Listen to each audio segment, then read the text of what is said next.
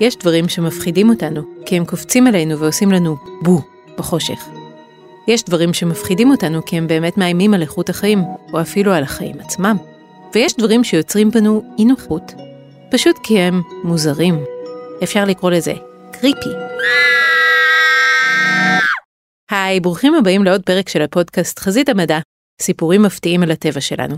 אני גלי ויינריב, אני מתכוונת לעשות לכם צמרמורת. לפני שנתחיל, מה משותף לזומבים, לאפליקציית סירי באייפון ולסדרת הטלוויזיה מראה שחורה? יש לזה תשובה, אבל בואו נשמע מה חושבים חברי מערכת גלובס. שלום, אני בועז רקוץ, ואני חושב שמה שמשותף להם זה שכולם אוהדי בית"ר. אני אנדרט אבקוף, ואני חושב שזומבים וסירי הם כוכבים מרכזיים בסדרה מראה שחורה, אבל לא ראיתי. אני אלה לוי ויינריב, ואני בכלל לא מבינה את השאלה. אייפון זה ממני והלאה. דבר שני, מעולם לא ראיתי פרק בסדרה מראה שחורה, וזומבים? וואלה, אין לי מושג. כולם טועים. כל הדברים האלה, הם כולם מעוררים בנו חוויה שאבי הפסיכולוגיה זיגמונד פרויד נתן לה את השם uncanny, ובעברית מוזר, מסתורי או על טבעי. פרויד אמר שהתחושה של מוזרות נוצרת במפגש בין בן אדם לבין משהו שהוא כמעט בן אדם, כמעט חי וכמעט תבוני, אבל לא בדיוק. המינוח המדויק הוא עמק המוזרות, ולא לא מדובר על עמק יפה וקסום כמו שאתם מכירים, אלא עמק מוזר בין החי לדומם, שבו מסתתרים כל הדברים שהם על הגבול בין שתי האפשרויות. רוצים דוגמה? אם ניתקל בלי הכנה, או אולי אפילו בחדר קצת חשוך, בבובת שעבה אדומה מאוד למציאות, ורק אחרי כמה שניות נבין שזו בובה. ברח. או למשל, אם נדבר עם מישהו באינטרנט ורק אחרי כמה ימים נבין ששוחחנו עם בוט, לא נעים. צעצוע של כלב רובוטי שהילד זרק מתחת למיטה ולרגע היה נדמה לנו שהוא קורא בשמנו? קריפי. צורה נוספת לעורר את תחושת המוזרות היא לתהות האם אנחנו בעצמנו חיים. אולי אנחנו כרגע בתוך חלום, ולא באמת קורה לנו מה שנדמה לנו שקורה. יכול להיות שמישהו ישתלט על המוח שלנו באמצעות תוכנת מחשב זדונית, ורק נדמה לנו שאנחנו מקבלים את ההחלטות שלנו בעצמנו. ואולי ראינו יותר מדי סרטי מדע בדיוני.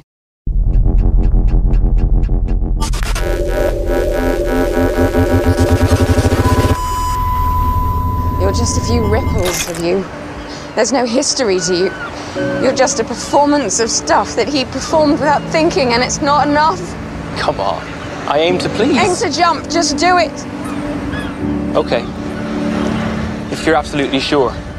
זה קטע מתוך פרק בסדרה הבריטית מראה שחורה, שבו אישה שבעלה נהרג בתאונת דרכים, מזמינה רובוט שכמעט זהה אליו, המהווה עבורה תחליף לו, אבל לא בדיוק. כמו בפרק שבו אישה זועקת לעזרה להמון שמצלם אותה, אבל הם מתייחסים אליה כאילו היא דמות בסרט או מופע, ולא כמו בן אדם אמיתי. או בפרק אחר שבו מושתל שבב במוח של הגיבור, שמונע ממנו לדעת אם הוא במציאות או בתוך משחק מחשב. Game over. בכל הפרקים הללו גורמים לנו יוצרי הסדרה למין הרגשה לא נוחה, אבל גם מאוד מושכת ומרתקת. לא מעט מזה מבוסס בעצם על משחק בתוך עמק המוזרות. פרופסור קנת גולדברג מאוניברסיטת ברקלי בקליפורניה הוא חוקר של תחושת האנקני, כחלק מן ההתמחות שלו בפיתוח רובוטים, ותכף נבין לעומק מה הקשר בין הדברים. גולדברג אומר שתחושת המוזרות היא משהו שאנחנו מרגישים ממש בגוף, והיא די אוניברסלית בקרב בני אדם. אפילו קופים מגיבים לעמק המוזרות. קופי מקק מגיבים בחיוב לאנימציית מחשב של קוף שנראית קצת דומה לקוף, הם מזהים את הייצוג של הקוף גם מרישום, אבל כשמראים להם אנימציה של קוף שמאוד דומה לקוף אמיתי, אבל לא בדיוק זהה, הם נרתעים. זה אומר שלקוף, כמו לבני האדם, יש יכולת להבין את ההבדל בין משהו חי, לבין משהו דומם שמחכה משהו חי ברמת קרבה גבוהה מאוד. וגם אותם זה מטריד. כשתחושות הן חזקות, גופניות וכל כך אוניברסליות שאפילו חיות מרגישות אותן, זה לרוב אומר שיש להן תפקיד משמעותי בחיים שלנו. גם לתחושת המוזרות יש כנראה תפקיד כזה, כי בסופו של דבר די קריטי להישרדות שלנו להבין מתי משהו חי ומתי מת. מתי חפץ הוא בשליטה שלנו, ומתי בעצם מדובר ביצור חי עם כוח רצון משלו. תדמיינו לרגע שאחד החפצים לידכם חי. אולי ההגה של האוטו הוא בעצם עין גדולה שמביטה בכם. אולי כוס הקפה שלכם היא חייזר שנחת מעולמות אחרים, וכרגע מצלם אתכם ליוטיוב של החייזרים. נכון שתרגישו שאתם צריכים להתנהג קצת אחרת? ברור, בטח תגידו. וגם גולדברג אומר, כולנו מתנהלים בצורה שונה לגמרי כשאנחנו לבד. מאשר כשמישהו מסתכל עלינו. זו עוד סיבה להרגיש מאוד לא בנוח אם אנחנו לא לגמרי בטוחים האם מה שנמצא לידינו הוא חי, מתבונן או קולט, או בסך הכל חפץ דומם. זו אחת הסיבות לכך שאנחנו מוטרדים מהרעיון שהטלפון שלנו בעצם מקליט אותנו או צופה בנו בלי שנדע. אמנם קצת התרגלנו לזה כרעיון כללי, אבל אם באמת נחשוב על זה רגע לעומק, על האפשרות שמקליטים אותנו ושמישהו צופה בנו בהקלטה ממש ברגע זה, זה קצת קריפי. אנחנו מתמודדים היטב עם הרעיון הזה, בעיקר כי אנחנו בטוחים שאנחנו לא מעניינים וכי רק רובוטים יצפו בהקלטה. אבל הנה משהו מעניין. מסתבר שלא כולנו מגיבים לעמק המוזרות באותו אופן. המחקר הראה שיש הבדל בתגובה בין אנשים שונים. חלקם מאוד מוטרדים, ולאחרים הוא מפריע פחות. יש לכך גם התאמה עם מה שמתרחש במוח של אותם אנשים. מי שנרתע יותר מייצוגים שנופלים לתוך עמק המוזרות, גם מגיב לכך בתגובה מוחית חריפה יותר באזור במוח שאחראי על פענוח רמזים חברתיים, וגם באזור שמגיב לרגש הפחד.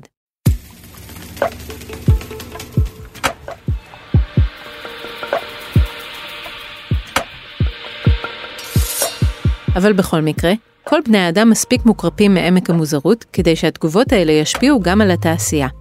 כלומר ליצרנים של מוצרים מסחריים. הם למדו להימנע מכניסה לעמק המוזרות אם הם לא מעוניינים להרתיע אותנו. פעם למשל, היו מתכננים פרוטזות שדומות מאוד לגפיים אמיתיות, אבל היום הן נראות אחרת לגמרי. הפרוטזות של היום הן צבעוניות בכוונה, ולא דומות בכלל ליד או רגל אמיתית. העיצוב הזה נועד במודע לגמרי בדיוק למטרה זו. לא לעורר במתבוננים את תחושת עמק המוזרות. גם למתכנני רובוטים ובינה מלאכותית חשוב מאוד לתכנת אותם כך שלא ייפלו לתוך עמק המוזרות. כאשר גוגל ואפל תכננו את תוכנות הבינה המלאכותית אלקסה וסירי, הם נתנו להן בכוונה קולות לא לגמרי אנושיים. Hi, I am Alexa. My name is Siri. Would you like to play a song? But you knew that already. כל אנושי מדי עלול לתת לנו תחושה מוזרה שהרובוט מביט בנו או שופט אותנו, וגם יהיה לנו קשה יותר לתת לו פקודות. אבל, יש אבל. קבוצת חוקרים מגרמניה ובריטניה הראתה שכשמציגים בפני אנשים מגוון של רובוטים, הם דווקא כן אוהבים יותר את הרובוט ככל שהוא דומה יותר לבני האדם. כלומר, הם הכי אוהבים את הרובוט שעומד ממש על סף עמק המוזרות אבל לא נכנס אליו. וזה, מסתבר, המצב המועדף על רוב האנשים. הדמיון האנושי חביב עליהם אם הוא לא יותר מדי מוצלח. זה גם עלה במחקר כשהנבדקים נשאלו על איזה רובוט הם סומכים ביותר שיבחר מתנה עבור חבר שלהם. הם בחרו ברובוט שכמעט הכי דומה לבני האדם, אבל לא בזה שהכי דומה. כשחברות לא עמדו בחוקיות של עמק המוזרות, הן שילמו על זה מחיר. למשל, גוגל נאלצה לבטל שירות קביעת תורים ממוחשב כי לא סיפרה למתקשרים שמדובר בבוט. הם הרגישו שרימו אותם. אחת הסיבות שבגללה הם חשו מרומים היא שהם השתדלו להתייחס יפה ובנימוס לרובוט, ובעצם הרגישו שבזבזו עליו רגשות אנושיים. כאן נחשפת עוד בעיה ברובוטים אנושיים מדי. כשאנחנו מדברים עם רובוט כמעט אנושי, אנחנו מתרגלים לתת לו פקודות ללא נימוס והתחשבות, הרי הוא לא אנושי. חוקרי רובוטים טוענים שיש סיכון שנתרגל לזה, ונתחיל בטעות להתייחס כך לנותני שירות אנושיים. בהקשר הזה יש לו פרופסור גולדברג שהזכרנו קודם סיפור. גולדברג מתאר איך בישל במטבח בעזרתה של העוזרת האישית הרובוטית אלקסה, ואז נכנסו למטבח הבת שלו וחברה שלה ועשו רעש. גולדברג לא יכל לשמוע שום דבר בין שיחת הילדות לשיחת הבוט, ולכן פקד בזעקה, "אלקסה, תפסיקי!" החברה של הבת פרצה בדמעות ושאלה, "מה עשיתי?" גם לה קוראים אלקסה. לפני כמה חודשים, גולדברג ביקר בישראל בסדנה שנערכה בבית הספר לעיצוב בצלאל, בה התבקשו הסטודנטים לעצב רובוט עזר למבוגרים. אחד הפרויקטים שנבחרו היה טלכלב. זה למעשה כלב, חי ואמיתי, וכך אנחנו פותרים את שאלת המוזרות, כי ללא ספק יש פה יצור חי. אבל הכלב מתפקד גם כמו רובוט, כי יש אליו חיישנים, והוא יכול להעביר מידע החוצה. את הכלב אפשר לאמן לפעול בתרחישים שונים, למשל לנבוח בצורה מסוימת אם הוא חושב שיש פורץ, והמערכת שעליו קולטת את המידע הזה. גולדברג מאמין שאפשר לאלף כלב כזה כמו שמאלפים היום כלבי נחייה לעיוורים, אפילו לעזרה בבית, להרים חפצים קטנים מהרצפה שעלולים להתקיל את המבוגר, או לעודד אותו בעדינות לקום וללכת לטיול. הוא מסביר שהקבוצה פנתה לרעיון של תל הכלב, אחרי שהרובוטים שאמורים היו להפיג בדידות למבוגרים, לא כל כך תפסו. למשל, אלקסה מנסה לשוחח עם המשתמשים בה, אבל אלה לא שיחות מספקות. מבוגרים חשים אי נעימות מעצם המחשבה שהם מדברים עם מכונה, אומר גולדברג, ואפילו עלולים לחוש שזה הופך אותם לפתטים. כלב דווקא עשוי להיות סיפור אחר לגמרי. הכי טוב, אומר גולדברג, אם הטכנולוגיה בכלל לא תנסה להחליף בני אדם, אלא לקשר את המבוגרים לבני אדם אחרים, אולי למבוגרים אחרים בסביבה. הרובוט יכול לעודד תקשורת, ליזום אותה, להגיש אותה לאדם על מגש, אבל הוא לא יכול להחליף אותה. מלבד הפן הפרקטי של תכנון רובוטים, פרופסור גולדברג מקדיש את המחקר שלו לשאלה איך אנחנו יכולים בכלל לדעת מה אמת ומה לא אמת בווירטואליה. הוא קורא לתחום טלאפיסטמולוגיה.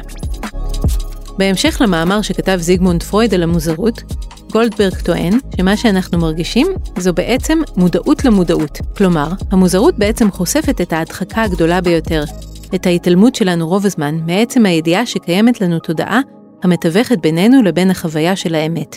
כלומר, שאנחנו לא יודעים את האמת באופן ישיר.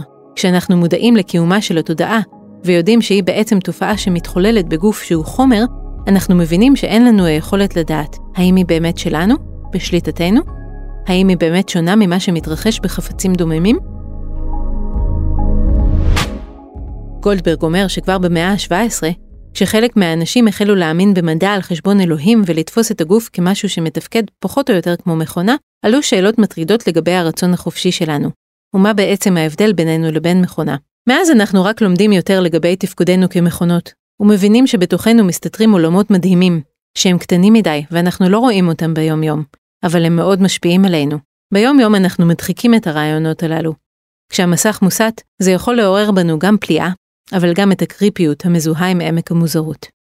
לפני עשרים וחמש שנה בערך, בימים הראשונים של האינטרנט, שתל גולדברג גינה ונתן לרובוט לטפל בה. אנשים מכל העולם יכלו להיכנס לאתר של הטלגינה, כפי שכינה אותה, ולטפח אותה. אלפי אנשים עשו זאת בלי לשאול שאלות. עד שאחד מהם אמר יום אחד, איך אני יודע שזאת גינה אמיתית? ואיך אני יודע שזה אני באמת זה שמפעיל אותה? לדברי גולדברג, כל טכנולוגיית חישה חדשה מעוררת בנו שאלות כאלה. זה מחזיר אותנו אחורה, למשל, לגלילאו ולטלסקופ. הכנסייה שאלה, איך אנחנו יודעים שמה שהוא רואה באמת קיים בשמיים? אולי הוא ידביק עיגולים לעדשה או משהו? עם הזמן והניסיון אנחנו לומדים לסמוך על הטכנולוגיה הזאת, אבל האם אנחנו סומכים עליה בצדק? היום אפשר ליצור קובץ אודיו שלא קיים, וליצור תמונה שקרית לחלוטין שמעולם לא הייתה קיימת. על הרקע הזה, כל אחד יכול לטעון להוכיח כל דבר. יכול להיות שאתם בכלל לא מאזינים עכשיו לפודקאסט והכל בראש שלכם? איך תוכלו לדעת אם דבר הוא אמיתי? טוב ששאלתם. כשאנחנו נמצאים ממש בעולם האמיתי, אנחנו יכולים לפעול בו ולראות תגובה. למשל, אנחנו מסובבים את הראש, והעולם מסתובב לעומתנו בדיוק. זו פעולה שנותנת את תחושת הנוכחות, ה-immersion, שעדיין קשה מאוד לתרגם למציאות וירטואלית. אבל גם במציאות שמתווכת אלינו מרחוק, אפשר לנסות לשנות משהו ולראות אם השינוי יוצר גל של סיבה ותוצאה שנראה סביר ודומה לזה שאנחנו מכירים מהסביבה הפיזית. האם זו לא טרחה רבה מדי? האם לא נוותר בשלב כלשהו ונגיד לעצמנו, תגידו לנו מה שאתם רוצים, מה אכפת לנו אם זה אמיתי או מפוברק? העיקר שזו החוויה שלנו. פרופסור גולדברג מאמין שלא. הוא טוען שהאותנטיות חשובה מדי להישרדות שלנו, ולכן אף אחד לא ירצה שהמציאות המדומה שעומדת להפוך בשנים הקרובות לחלק גדול יותר ויותר מחיינו, תהיה יותר מדי דומה למציאות האמיתית. וגם חשוב לנו שיהיה מפסק עצור, שבתוך רגע מחזיר אותנו למציאות. אנחנו לא נסבול מצב שבו חוויית המציאות החלופית שלנו לא תסתיים ברגע שנאמר סיימתי. למה? כי זה פשוט יהיה קריפי מדי. עד כאן הפרק שלנו להיום. מקווים שנהנתם ולא הוקרפתם יותר מדי. אם אהבתם את הפרק, פשוט תקבו אחרינו באתר גלובס ובאפליקציות הפודקאסטים השונות. בלחיצה על כפתור הפולו או הסאבסקרייב. הקטע ששמעתם מתוך מראה שחורה באדיבות נטפליקס. תודה לעורך הפודקאסטים רון טוביה ולניב בן אלי על הסאונד. אני גלי ויינריב. ביי!